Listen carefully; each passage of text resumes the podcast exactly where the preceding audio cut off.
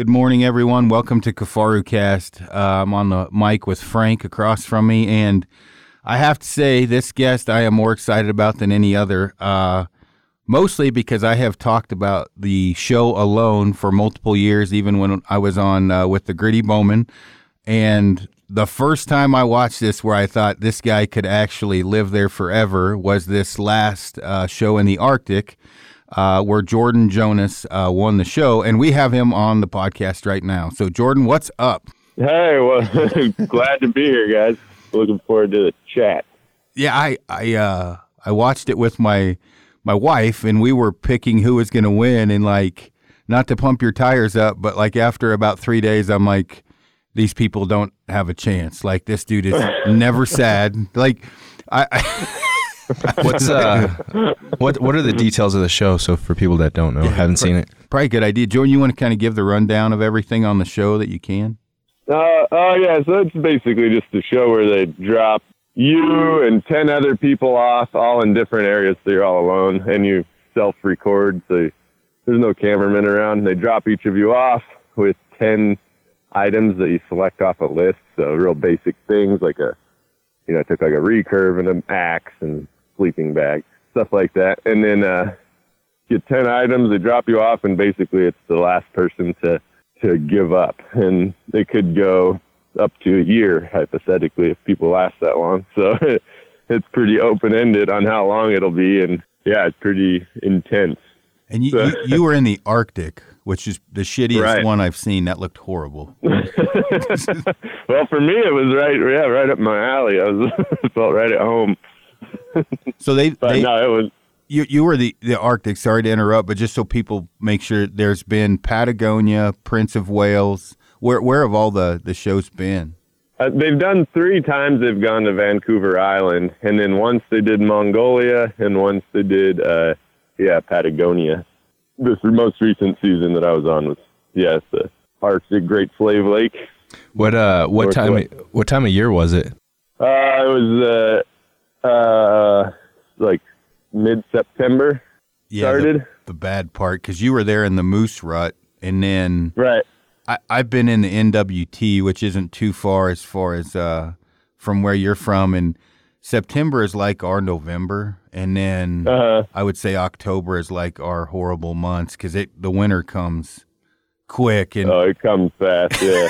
how wh- now when you when you were watching like so I'm I'm assuming you were probably like me watching the show thinking good god I could could do that and then signed up or how'd that work Yeah, I think I watched the first two seasons, and of course, that's probably most people think that. But you just like, oh man, you don't know all the details of like hunting regulations and stuff. But when you watch, you're just like, why aren't they hunting those bears and what's going on? So then I I signed up, but I kind of forgot that I, you know, I was like kind of on a whim. I signed up, sent him a link to my YouTube videos of like living with nomads in Siberia, and then I basically forgot about it. And it was it was like two or three years later, they just called me out of the blue and said they wanted me on the show. I was, had almost forgotten that, you know, I definitely had forgotten I signed up, but I was like, oh wow, oh, I guess so, sure. And that's kind of how that happened. But yeah, it was it was uh, kind of unexpected, but I guess of course, yeah, got pretty real pretty fast. But looking at it and and I give my kind of perspective and then I you can obviously t- give it the reality. So uh, I tell pretty much anybody that asks me that that show you have enough from the outside looking in to live a fairly decent life if you have a relatively high level of fieldcraft or woodsmanship. What uh-huh. kills people is most are not used to being alone. Frank, I would say, is a lot like you. He is mentally equipped from birth to live alone. like Frank likes being alone. sounds like it.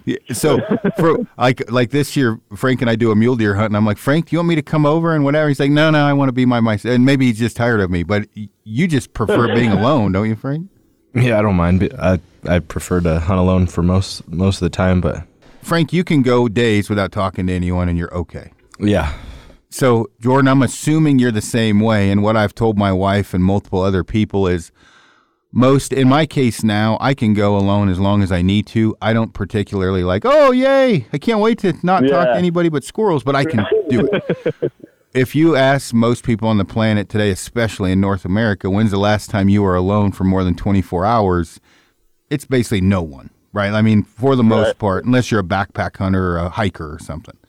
Well, right, right. That's what kills most people. And we laugh because we've watched, of course, it's easy from the outside looking in. There was this big uh, black dude that was like, man, they're going to have to save the bear for me. And then he hit the button like the first day. And it just, he just wasn't used to it to where Frank and I are used to, and, and most real backpack hunters are used to that solitude and animals and everything else. You pretty much seem like you were born to go to the Arctic and win that because it sounds like you like the cold and you're fine with being alone and your field craft is relatively high. Did you? Was there any time where you're like, man, shit, I think I bit off more than I could chew? Or are you pretty good the whole time? it's one of those things, you know, like I guess as you know, when you're out there, you're just you're doing everything you can to increase the odds of succeeding, right? So it's not guaranteed. So I never felt like, oh, I got this in the bag, or and you never know what everybody else is doing. You always assume everyone else is killing it. So I was definitely, uh, yeah, I didn't know what to expect on that front, but I, it's always easy from the outside looking in, like watching, like, you know, so for example, moose, like, I'm like, it's the Oh, rut. yeah. Like, call moose in. Like, like I'm looking at it like, y- Mm-hmm. you seem to have a pretty good handle on everything from the moment you got there.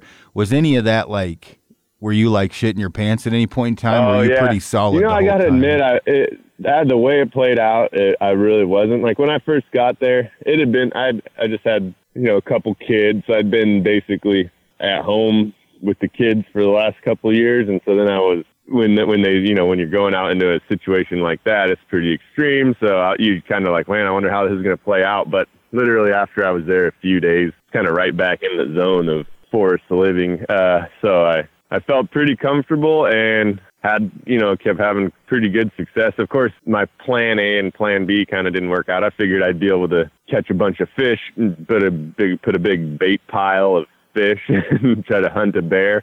But I just didn't have any luck fishing, no luck uh, baiting bear in or anything. So I basically yeah switched to moose and rabbits and had a lot of success. So uh, the- interestingly enough, like I never went a day out there without eating. So I got a rabbit on day one with my bow, and then on day two I caught him in some snares, and then I put out tons of snares and kept eating rabbit until I got a moose on day twenty or so. And once I had the moose, you know, you're, you're set. I definitely took those.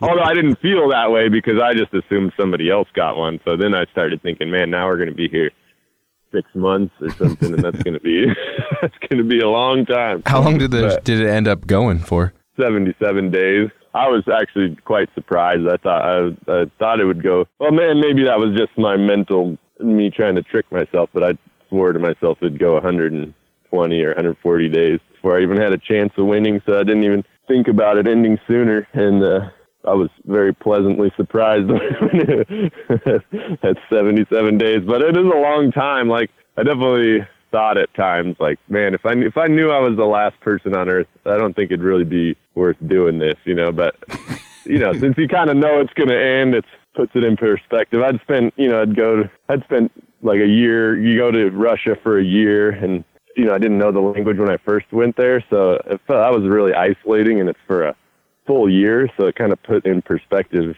a few months of isolation. Not to mention in Russia, I had also spent some time, you know, like five week trip alone, kind of in the wilderness.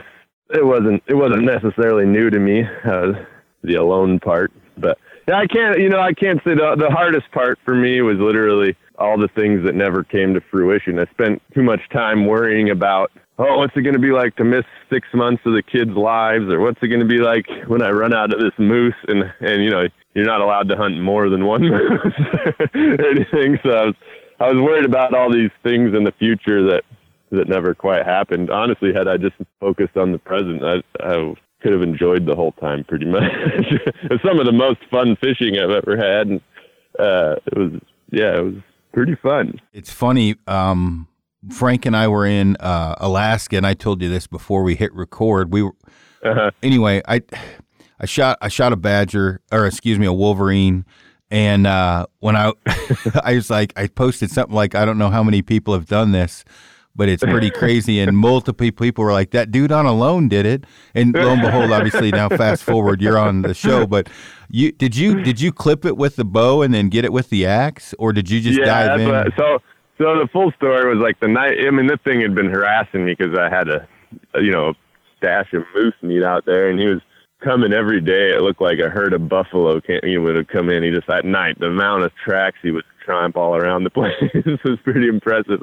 One night I came out because I heard him. I'd set up these like early warning systems with cans and string, and uh, uh, I heard the cans clink. I went outside and I saw him like tucked behind this bush, and I drew my bow back and I could see his light, his eyes with my headlamp, and was waiting for him to come out. And then he kind of just vanished on me. I was, I just lost track of his eyes and looked around, walked over to the bush, and he was gone. I was like, "What in the world?" And so the the next night, kind of the same repeat. He came running in, went behind a bush, and but this time I just didn't really wait for the perfect shot. I just sent a sent a shot through the twigs at him, and it, I think right at the end it deflected off the twigs and stuck him through the la- the hind leg and uh, pinned him to the ground. Just probably just momentarily, but it it was all happening so fast, and I knew like that I had to act now. You know, like you're kind of in fight mode or whatever. So I just turned around and grabbed my axe and ran over there, and he was still very much alive. You know, he just been pinned through the leg, so he was like spinning around on the arrow, which had luckily been one one end of it was stuck in the weeds, and the other end was into the dirt. Hence, uh, he like kind of pinned, and you know, he like he was had spun around to like bite at his leg, but then when I came up, he turned and like jumped towards me, but he couldn't jump, of course, and uh, just saw him snarling. I'll always have that picture in my head of his like teeth and but I just swung with my axe and the first swing kind of disemboweled him because it was a bat, you know, I missed a little bit and then the, and he kept jumping around, but then I just kept swinging and swinging and all ended pretty fast. I could hear the swings on the show. I could hear whack, whack. I'm like, man, he's Yeah, going to yeah. town on that thing. it was intense for sure. Uh, yeah, I, won't, I definitely won't forget that. I had some images grilled in my head, but I was uh, could have gone down differently. But fortunately, the arrow held just long enough. Yeah, they're mean little bastards. Oh yeah, I was I was impressed that. Uh, yeah, he was a stubborn little guy out there. I couldn't believe how bold he was. I hit mine three times, and on the third arrow, he bit it in half, uh, coming Oh, after me. So yeah, they're mean. I was like, Oh, yeah, nice. Uh, yeah, yeah. That's intense. That's crazy.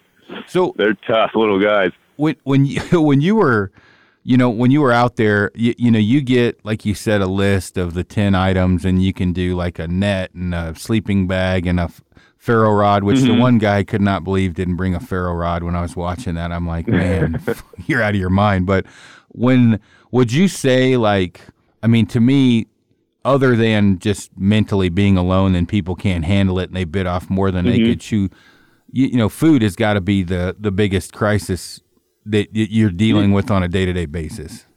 Yeah, for sure. Like, uh, definitely, definitely for me, that was my only concern because I knew mentally it wouldn't be an issue. And I think for like, so when you watch a show, it seems like everybody's just cracking mentally, but really, you know, maybe half the people do, and then the people that try to last the longest probably would be fine mentally. They just don't have enough food, and so I knew I would be in that camp if I didn't provide. So I didn't have any concern about the cold or the or any of the mental game. It was just 100% focus on food. So I didn't build. I didn't spend a lot of time on my shelter. I didn't.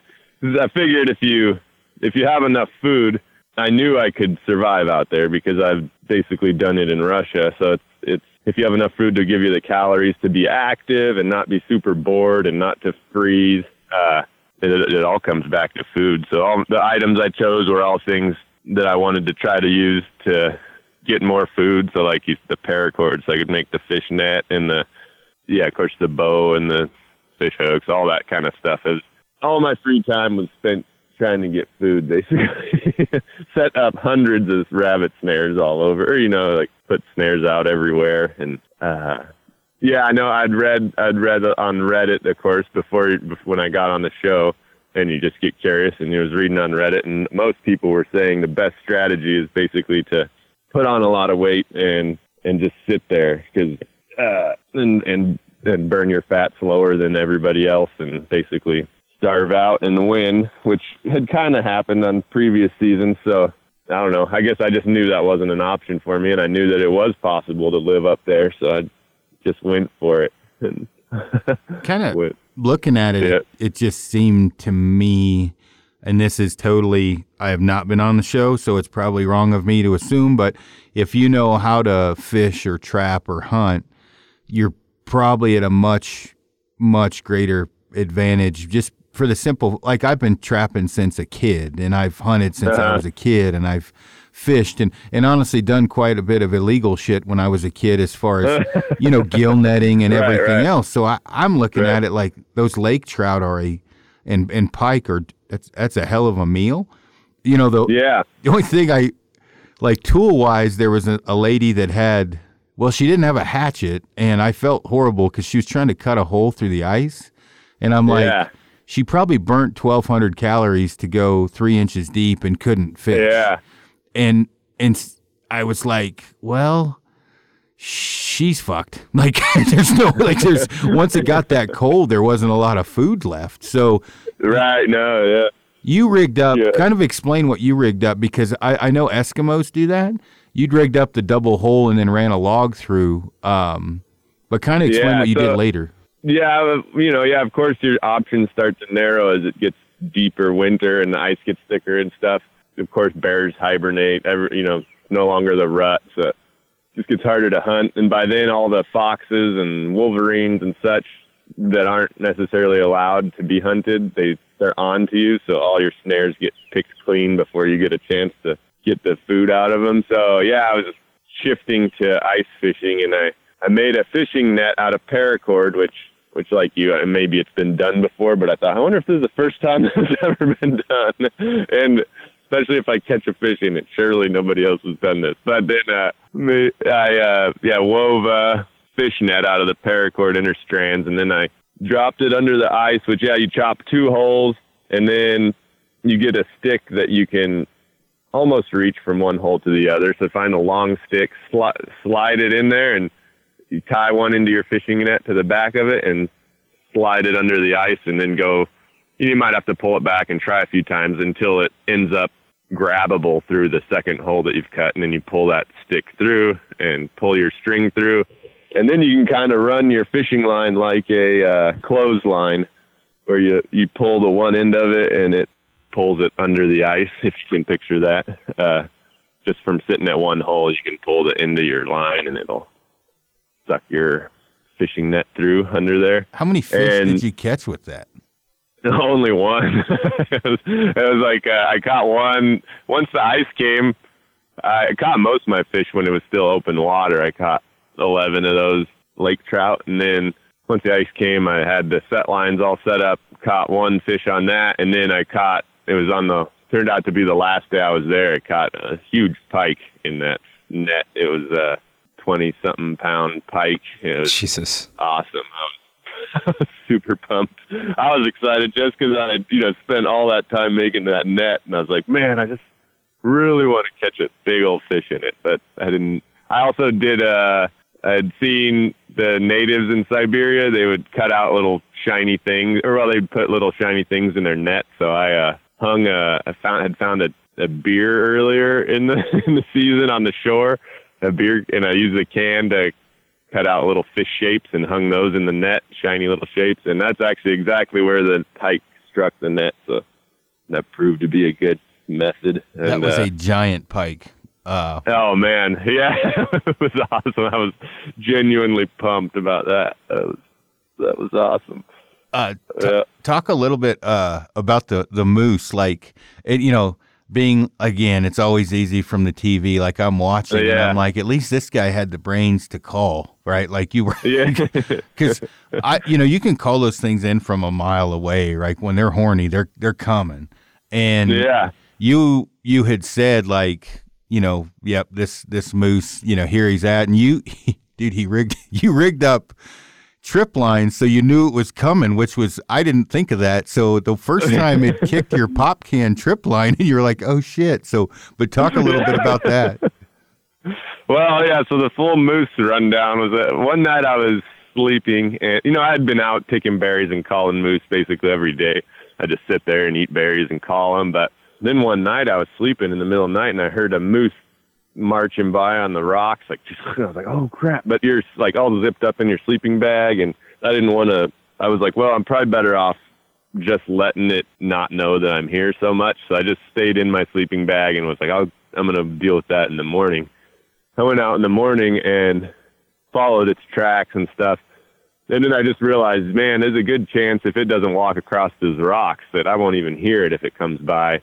And I'm not, and I'm either sleeping or in my shelter or something. So I, yeah, rigged up some paracord little inner strands onto some cans and I set them on some rocks, uh, hopefully in a way I was thinking it would just clank the rocks or the cans off the rock and make a little clank, but not too much of one because I didn't want the moose to get scared. But funnily enough, it, it worked brilliantly, uh, even better than I could hope because uh, I was uh, one morning just like just waking up and I just hear clank, clank, clank. I was like, oh crap. I jumped up, ran out there and sure enough, this, I, so my little location was on a sort of an island peninsula, and it was connected to the mainland by this big mud flat. And the moose had walked by on the on the mainland side and hit those cans, and then came running out to my island, and then turned around and looked back at the cans in the direction. And so when I came out, I was basically had his back to me, but I had a pretty much a broadside shot. It was a, it, per, it was so perfect I couldn't believe it. But the only problem being is I could only get so close because then it was the mud flat and he was out in the mud flat, so I couldn't actually get any closer than I was. And then, uh, and I, and because it was a mud flat, you know, obviously as well as I do the bow hunting, it's pretty hard to judge distance once you get in the, those type of areas, especially with no trees around, nothing to judge distance by. And I shot and I misjudged the distance quite badly. For one, it was the biggest moose I've ever seen, so it just seemed like it was closer than it was. and when I shot it, dropped the arrow between its legs. I was like, no. And I, in the in the chaos, I had grabbed my camera and my bow and an arrow, but I hadn't grabbed my like uh, quiver, so I only had one arrow. I was like, Duh, so I'm such an idiot. And then uh, anyway, the moose ran off, and I paced it off, and sure enough, I had guessed he was at like a little over 30 yards, and he was at 43 yards. I was way off on my range estimation, but it was tough in that mud flat. And then I followed him kind of slowly where he went, and then kind of as I followed his trail, I realized that uh, the all there were several moose trails in in this like three or four hundred yard gap between these two kind of hills, and I figured you know it's going to be pretty tough to get right on one here, but if I build a funnel fence, I can funnel them all into one path, and then I'll basically know where all the moose are coming from if they come from that direction. So, so I started building this uh, fence basically, and fenced that 300 yards and funneled it all into one path. And I put a, I modified my little can setup to where the cans were on a rock, but the the I weakened the paracord so that as the slightest clank would it would break and not scare the moose and uh then I would be out, you know, I was in that general vicinity usually with all my rabbit snares and stuff. And sure enough, one day I just heard the clank. I was like, oh, geez. And the, I, ran over to the bush on the far side of where that funnel was and just waited. I figured, oh, he's going to be coming this way if he's coming. And sure enough, he came marching along my fence. It like worked, it worked great. And had like a quartering towards me, 20 yard shot, maybe a little like 20, probably three yard shot. And I took it and mm. the rest was history, I guess. yeah, he you you followed him. He he went for a while and and he he bedded up. Yeah, but... so it was a it was a quartering towards me shot and it was a pretty tough shot. I as far as that goes, and I was a little probably three or four inches farther to the right than I wanted to be, and it ended up just being a single long shot. But it sunk the arrow all the way into the moose. So it, did, it didn't come out the other side. It just buried itself in there. And the moose took off. And of course, I waited an hour, the longest hour ever. and then I uh, started following it and I found some good bubbly blood. It was all hopeful. And then, then I, as it sometimes does, you know, it just dried up and I couldn't find any more blood and I couldn't find, and it was an old burn than some of the areas I had. So there was the ground was really dry, didn't leave any tracks, and uh, and you know I was like, man, if I lose this thing, I'm to be so mad. And I it was just one of those roller coaster up and down. Like every track you find, you get all excited and then you lose it. you know? Anyway, finally, I did. Tr- what happened? You know, it's like I lost its tracks and its blood completely. But I just figured I was a pretty good hit. There was bubbly blood. That thing's not going to run uphill, so it. I just followed the shoreline and the easy path of least resistance, and sure enough, came across them. It was about 500 yards he had ran or so, and uh, he was bedded down up there, and I just ducked down and waited it out. And that's where I got most of my internet hate was for not going and finishing the moose off. But obviously, people that hadn't bow hunted before, so that's, that's okay. Oh, did Uh, you get a bunch of hate from that? Yeah, a lot of people were mad because they were like, "Why didn't you go finish the moose off? How can you let it suffer for three hours?"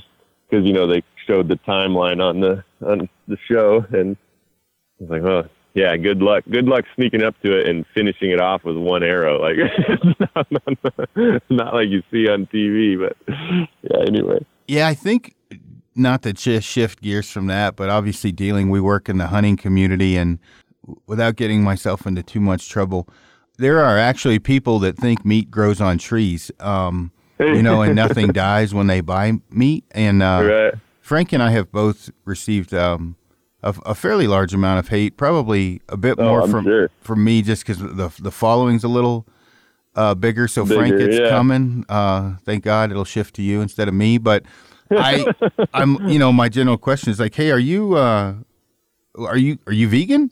No, and I'm like, well, you kill it with your paycheck. Then, like, what? Right. What's the like? It's what the hell? Like something died Yeah, yeah. and then I, I've come to find that fish and turkeys have no soul. That's okay to shoot those. Nobody Um, cares about them. Yeah, exactly. Kind of kind of weird just because I was raised, you know, hunting and, and we eat, I don't, shit, Frank, what, five, 400, 500 pounds of meat a year, 300 Yeah. for sure.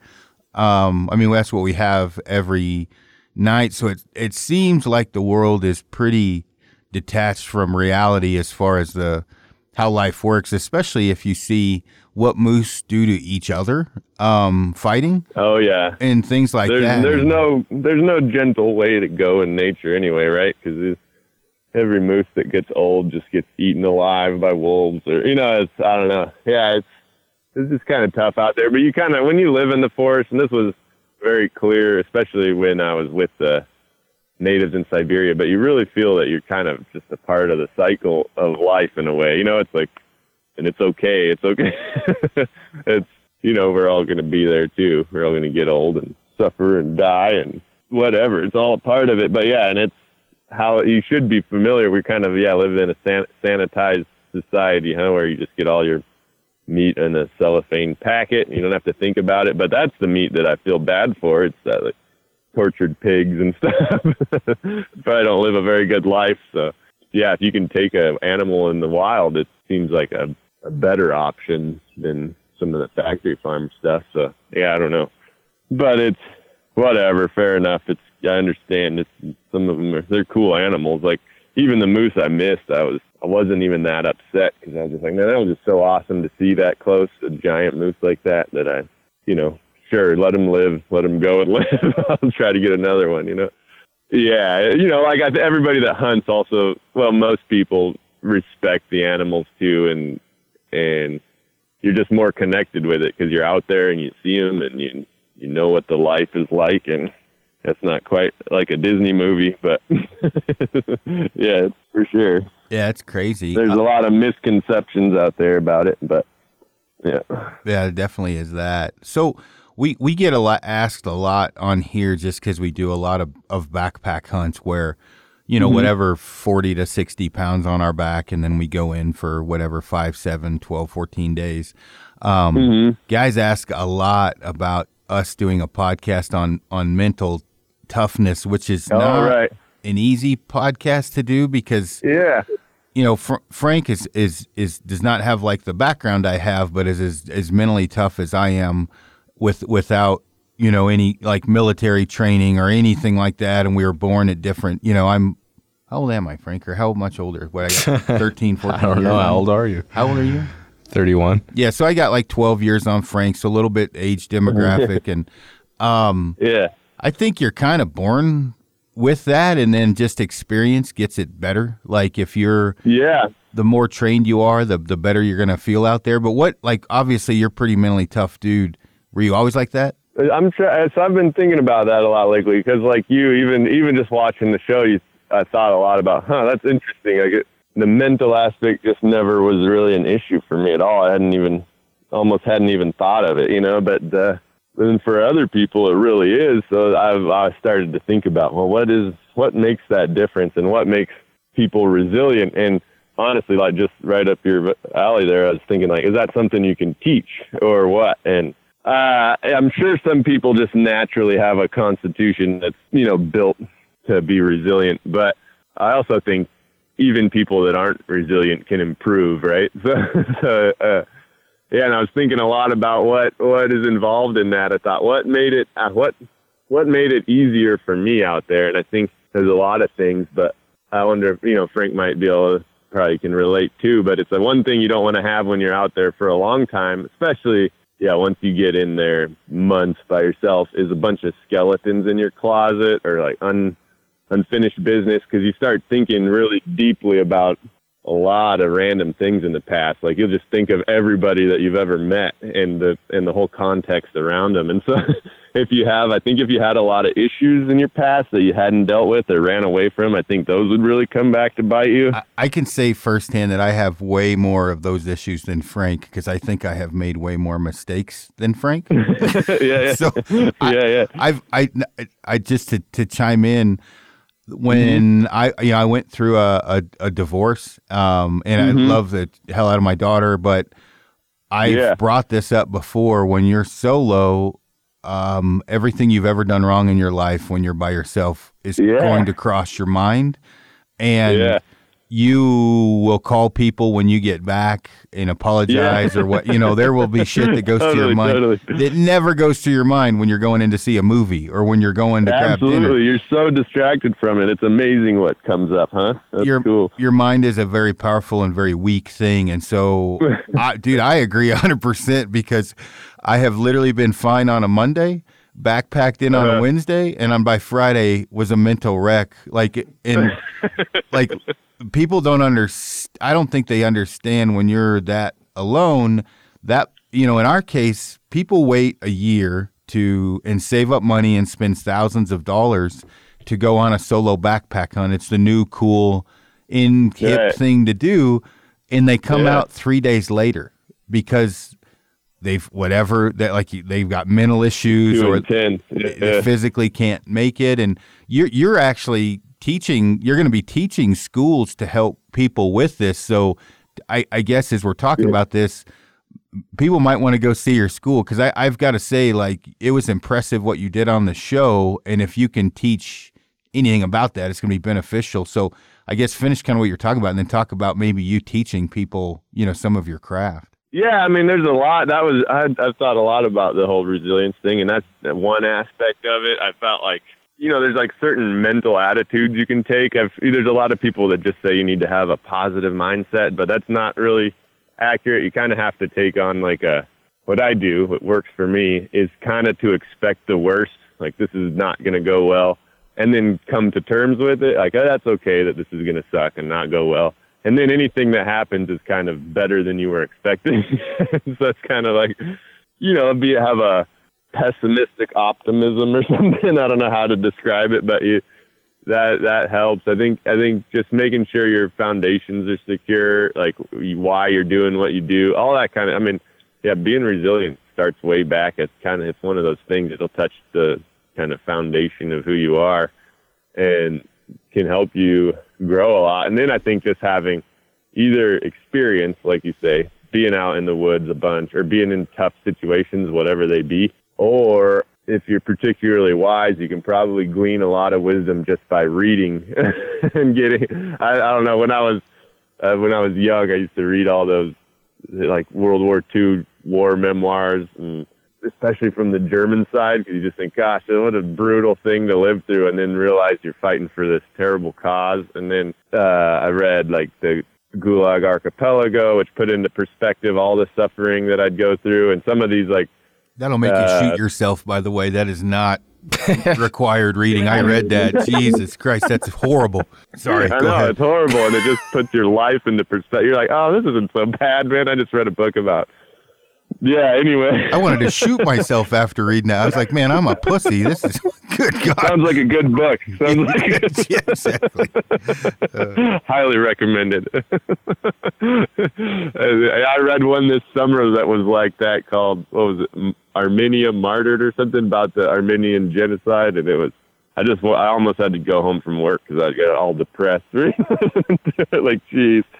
Anyway, then you can't complain when you're just you know out on a hunt and having a hard time or whatever it is. It just puts your own suffering into perspective. So there's a pretty ho- like holistic approach to trying to become a more resilient person. Uh, and yeah, at the, uh, this summer, I plan on doing some survival courses uh, in the wilderness in Idaho. You know, ride horseback in and get dropped off deep in the wilderness and kind of just have a good time. It doesn't have to be. It's not going to be like super hardcore, but it can be as as tough as people want it to be. We try to provide our own food and uh, I'm going to try to just impart as much knowledge and wisdom as I can. Of course, on the, you know, on the like trapping and little survival tricks front and building shelters and all that, but also, yeah, I think it's very important. I think a lot of people underestimate the whole mental aspect of it. So that would be a fun thing, you know, on those evenings and such to talk about. And uh, so, yeah, you should.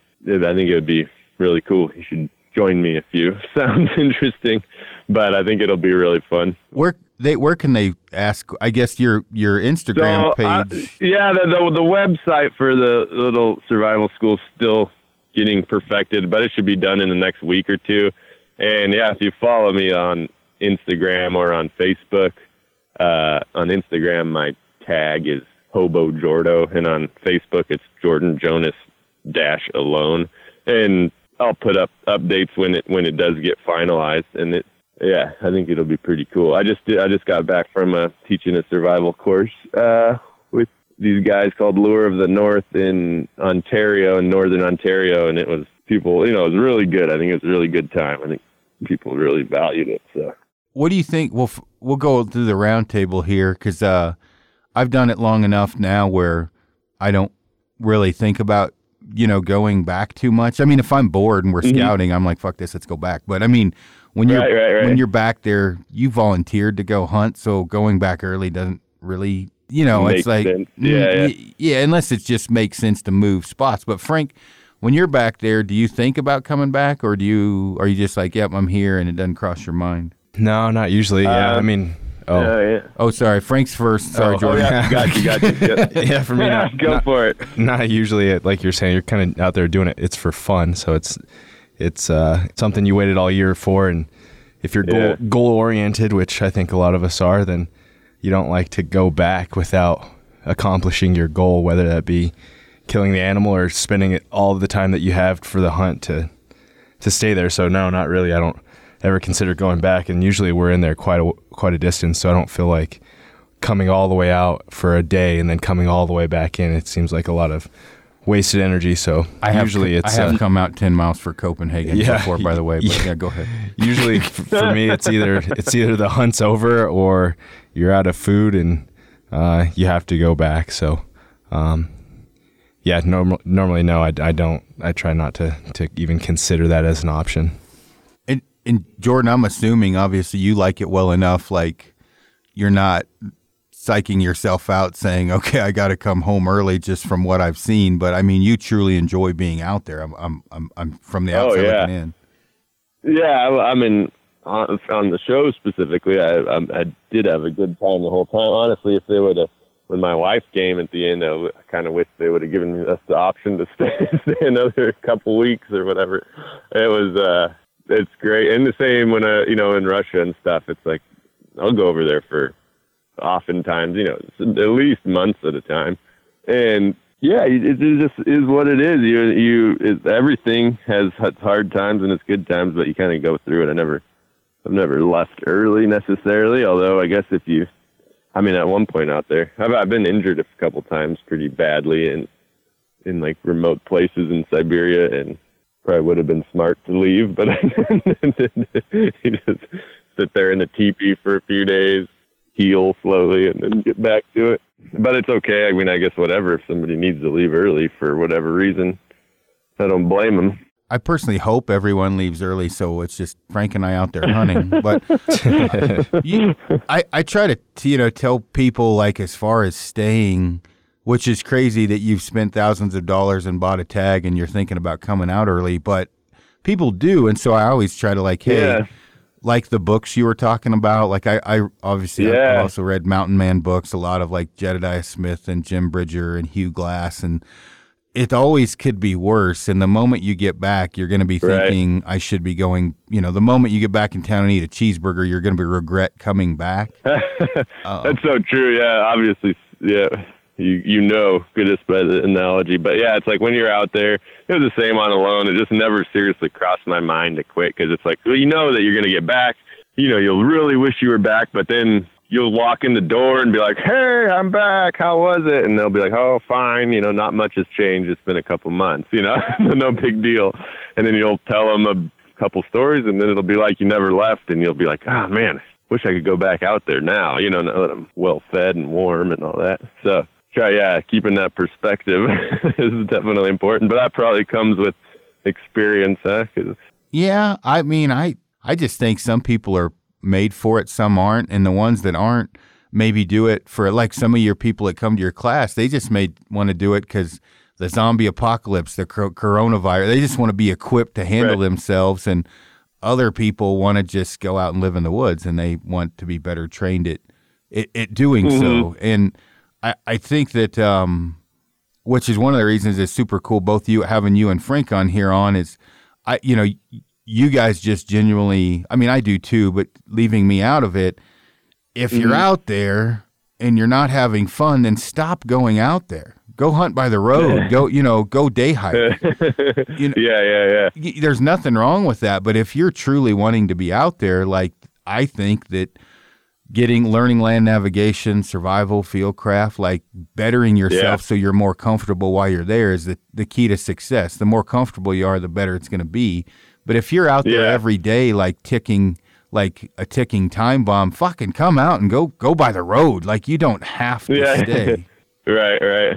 Well- yeah, I mean, sometimes pushing yourself through those moments is good, but yeah, you don't, yeah, you don't have to. There's, yeah, totally.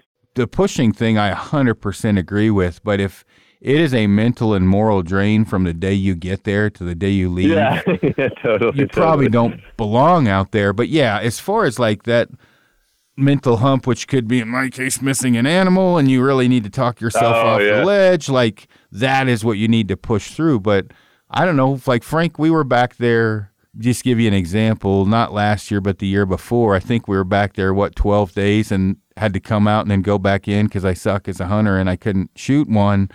I didn't have, I wasn't, I had fun the entire time. Never had, I, I mean, there was times where I suck and wind climbing up the mountain, but fieldcraft, which not to keep pushing guys to go to, to Jordan's class, but we're never in jeopardy or in harm's way. We're having fun the entire time, right? Like we've brought good mm. food and when we backpack in the summer, we fish, so we're eating the fish that we catch and Yeah. watching and I encourage everybody to watch the, the, the Arctic, you were constantly building your future, meaning you didn't build a castle, Yeah. but I mean you constantly were thinking of the future of to better yourself while you were there. There you know, you- Yeah, you have to be like proactive and not reactive. You know, like if you, something bad happens, you can't just like, oh, that sucked. You know, like, man, this is lame. You kind of have to think, okay, so what happened and what can I do to give myself another chance and and make it go differently next time? Yeah, you just have to keep thinking about your future. You're right. Yeah.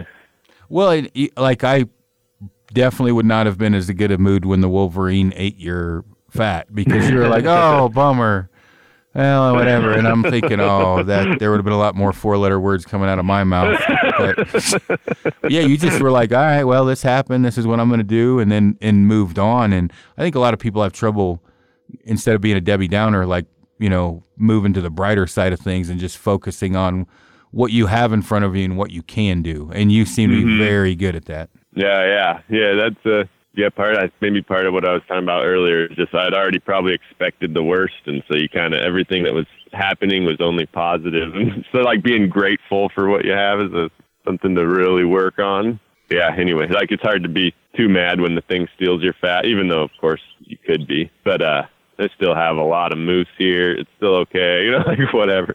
Yeah, positive All perspective. Mental, yeah. Yeah, just having a positive perspective, but not not hoping like you you wouldn't want to tell yourself that I'm going to win for sure in like, you know, in 2 weeks because then you're just going to be let down.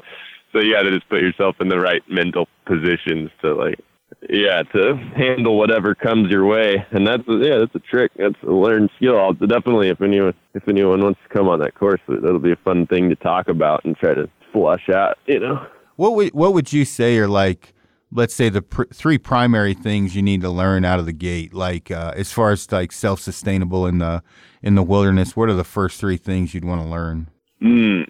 well of course there's the classic like you know fire water shelter thing but uh, in most places some of those are going to be taken care of either, either it's not going to be so brutally cold that you need a shelter right away or there's going to be a river right there and so what do you need to take care of? I mean, I guess it depends on your situation, but again, for me, it was slap up a shelter and go after food. You know, like just learn your land, learn where you're at, learn the behavior of the animals and such, and then see what see what your area has to offer. So get it, uh, having an I'll be. Oh, I guess the the best three word answer to your question would be uh, like ingenuity, like adaptability, and resilience are the three like words that I thought about as being like key to you know when I'm in the wilderness. Like you know your ingenuity comes when you're coming up with your plans and and making new plans out there and uh, adaptability, of course, because nothing's ever going to go as you think it might, and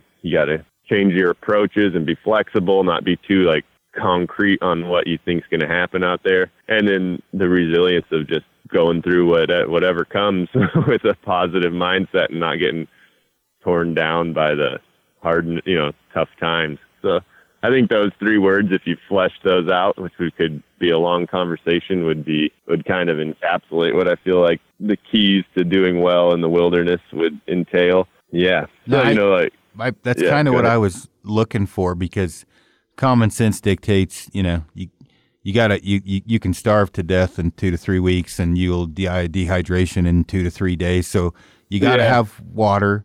But Right, that's a little obvious. yeah, I mean, but, you know, but but to kind of coincide with what you said, you have to be able to adapt, and uh, and, and mm-hmm. you may need to like building a fire. You may not have the best wood; it may be wet. You you know, those are all the yeah. things where you know, if you're building a fire and you get one built, you may want to haul ass and pile all the wet wood around the fire to dry it out. Right, Things right. that a lot of people exactly. don't sometimes think about, you know. So those yep. you got to be pretty crafty, you know, on those type of things, and that's where the obvious, yeah, you got to build a shelter, but even then, you may not have the best situation, so you have to be able to adapt with what you've got. Well, then you, you'll always find when you build your shelter that something's not right with it. You know, it's not drafting well and it's smoky or it's or you know there's too much wind blowing through it or whatever it be you know and then you got to think of solutions and uh yeah always that the interplay between those three being adaptable being ingenious and being resilient kind of is just what you play off when you're out there right yeah, uh, yeah I, I would say for hunters especially the resilient part is after a miss or a blown stock Oh yeah. You can really get down on yourself and being able to take a black eye, move on, kind of take what you you know learn from whatever just happened, and keep going. Otherwise, I don't know how much money the state of Colorado receives from people that leave early from a hunt, but it's a it's donations. Millions. Yeah, they donate. Well, like yeah, if I would have missed that first moose and then just got all down on myself, I would have just ended. But uh, I missed the moose, and then I you know, and then you see where it went and then think of like, oh, maybe like next time a moose comes, I should do this and this to prepare myself better, you know, and yeah, you gotta, you know, that's crazy. Yeah, it is wild that people pay that much for those big hunts and then don't, you know, get down and out and don't follow through. That's crazy. Yeah. It, how would you Frank? I mean, what do you? It's probably it's got to be a fifty percent attrition ratio for how many people come out early. I, uh-huh. I, would, I would I would think. I don't know, Frank. What do you think? Yeah, I think uh, probably a lot of people bite off more than they can chew. They I think sometimes you got to work up to those super long trips. Yeah, but. and maybe people just bit off more than they can chew, like you say, and you got to like start again next year, but don't get so crazy, you know. Be okay with not being the best and take your time. I was chatting with uh, Blaine Swanson last night, and he's he said he was coming out for ten to twelve days on a backpack uh, hunt, and it's his first one. And see, Frank's chuckling just like I was. I was like, dude, do five and five. Like twelve days is a tall task. Even ten days, like split it in half because you're going to learn so much on your first five to six days you're probably yeah. going to drop half the shit out of your pack on your next five to six days because you didn't need it. Not nothing against uh, I blame. I mean, just it's his first hunt and and your oh, first oh, absolutely you got you have a lot to learn, right? Yeah. Ba- baby steps, yeah, and and again like going through some of the different courses and learning things, whether it be from a buddy or a course like you offer, you're going to pick up. Like the first backpack hunt I did, I probably had hundred pounds of shit in my bag, and probably yeah. fifty pounds of that I didn't need and then yeah, like what the hell am I bringing soap for? Like I don't care if I stink, you know, like things like that, and and, and then food, like you're bringing way the too much you, or way too little. The more you know, the less you carry, as they say.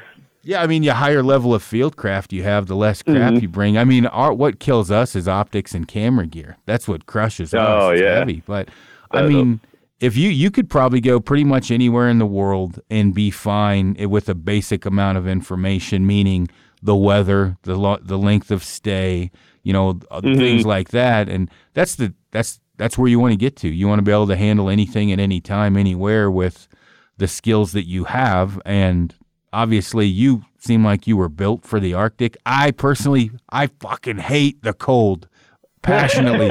that that. Oh man, it makes you feel so alive, though. Yeah.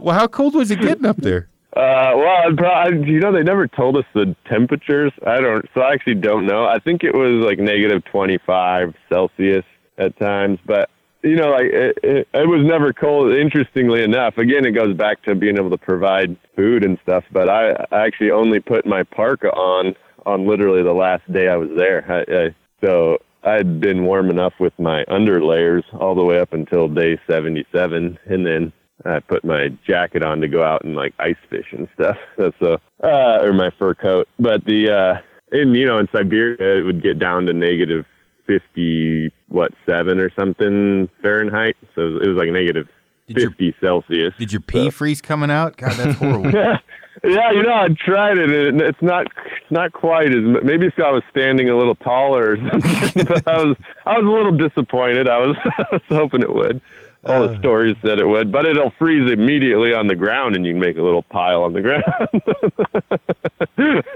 but, little design, not quite. Yeah. yeah. not quite in midair like I was hoping. no kidding. I, I was going to ask you, where'd you meet your wife? Uh, oh, randomly, we met in Toronto at a wedding. She's uh, she well, she was born in Japan, but she's uh, from grew up in New York City, so she's she's diversified her uh, experiences quite well from growing up in New York City to living and wintering in Siberia with nomads. yeah, I was wondering because I'm like, she must be an angel to hang out with your ass traveling all over. So totally, she's missing it. She's all she wants to go back. So good for her. oh, that's no, that that's cool. Are you up in Canada quite a bit then? No, I want to go more, but I mean it's such a cool place. But no, I'm not. I, I, you know, like I grew up in North Idaho, so it's just 90 miles south of Canada, but haven't spent a lot of time up there. I'd like to go more. Most of my time in the north was all in Russia. So, yeah. And what what kicked that off? Like the the traveling over to Russia? Oh, what kicked it off was years ago. There was a, I mean, it's a long story, but in short, I went over there to help this missionary guy build an orphanage. But then I, uh, he was an American guy, and I didn't want to live with an American because I wanted to learn the language and all that faster. So I he sent me to a neighboring village, and I spent you know the better part of a year with this Russian family. And the guy that I lived with had been to prison together with a native nomadic like reindeer herding guy from the north, and he used to always tell me about him. And finally I met him and he invited me to go up there and he was a fur trapper, but he all his cousins are like nomads that live in the taiga, live off, you know, basically live off the land and live in teepees. And he took me out to them, dropped me off, and I, I really thought it was amazing. I didn't even know people like that lived like that.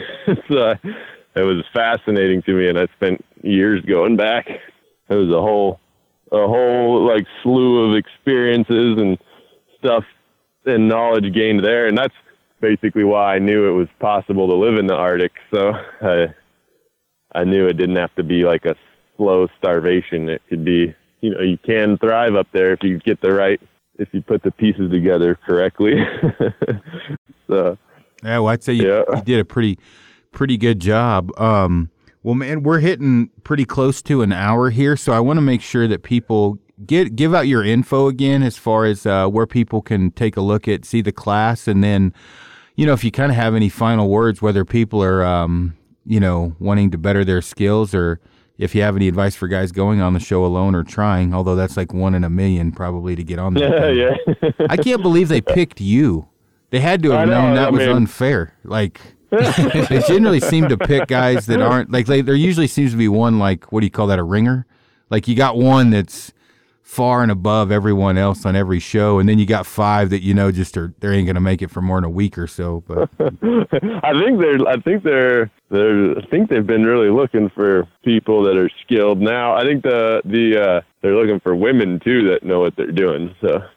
Oh, that one if you chick. are a woman and know what you're doing, you should sign up. Maybe you'll get a chance. that that one lady, you could tell, man. Like I think any other show, if she wasn't against you, she would have been crushing dudes. But poor the poor chick had to deal with you and you you stomped her. But I she did really well. Mar- Miriam, I think, or Mar- I can't remember. Uh, Woniya. Woniya, yeah, she did yeah. really well. Yeah, she impressed me for sure. I, uh, yeah, she's tough lady for sure. Oh, it was it was it was pretty and epic. Good attitude. Yeah, watching yeah, yeah. her and you, where you're oh well, the Wolverine ate my fat, or she's like, oh, the the fox ate my rabbit. I would have been like, oh, I'm gonna kill every fox when I get out of here. Like constant good attitude, like you know, like like you know, like always like trying to be happy, which is pretty. I mean, that's hard to do, but um, right, yeah. But yeah, where can where can people find you just one more so time? Obviously on uh, well on Facebook, my yeah name is Jordan Jonas Dash Alone, and follow me there. And then on Instagram, it's uh, Hobo Jordo, which is also Hobo Jordo on YouTube, which I put some stuff up. I'm not real crazy on, and real active on there, but there are all my videos from when I used to live with the nomads, which are pretty fascinating because uh, I don't know, I haven't seen anything else like it. So if you want like a real, you know, it's not edited well or anything, it's just shot on my little camera, but some cool footage and you can see how people lived live uh, but uh, yeah, so follow me there. I'll definitely be. I, I just post up pictures of stuff I find interesting, of you know, related to the wilderness and such, and then also uh, I'll post up all my updates on the class as it as it starts to develop. It'll probably be in July and August, depending on how many classes book. Uh, yeah, in the in the for in the Selkirk Forest in Idaho.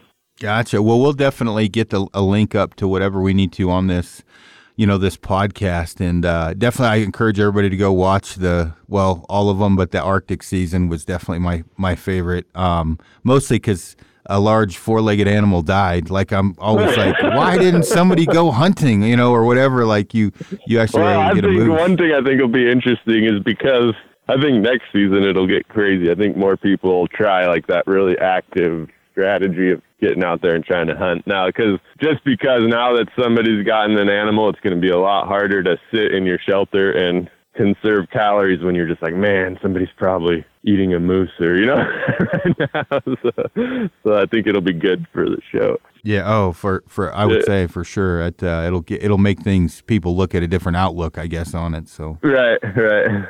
Oh. Anyway yeah well, cool, man. Well, um, you know, I let's try. I Wouldn't mind getting you back on again as, as more adventures, uh, or, or go over like how the survival class went later on, or, or whatever. But man, I, yeah, I can't yeah. thank you enough for getting on here. Yeah, I appreciate the invite. It's been super fun. There's lots to talk about. So yeah, we'll have to do it again. Definitely, definitely. So, all right. Well, everybody go to Jordan's class. Um, mostly, especially if you're going to leave on day three out of day 10 on a backpack hunt, he can probably help you stay longer. Just as long as it's not me and Frank's area, we're good. oh, Lord. All right, man. Thanks again. Take it easy. Yeah, cheers, guys. Thanks, man.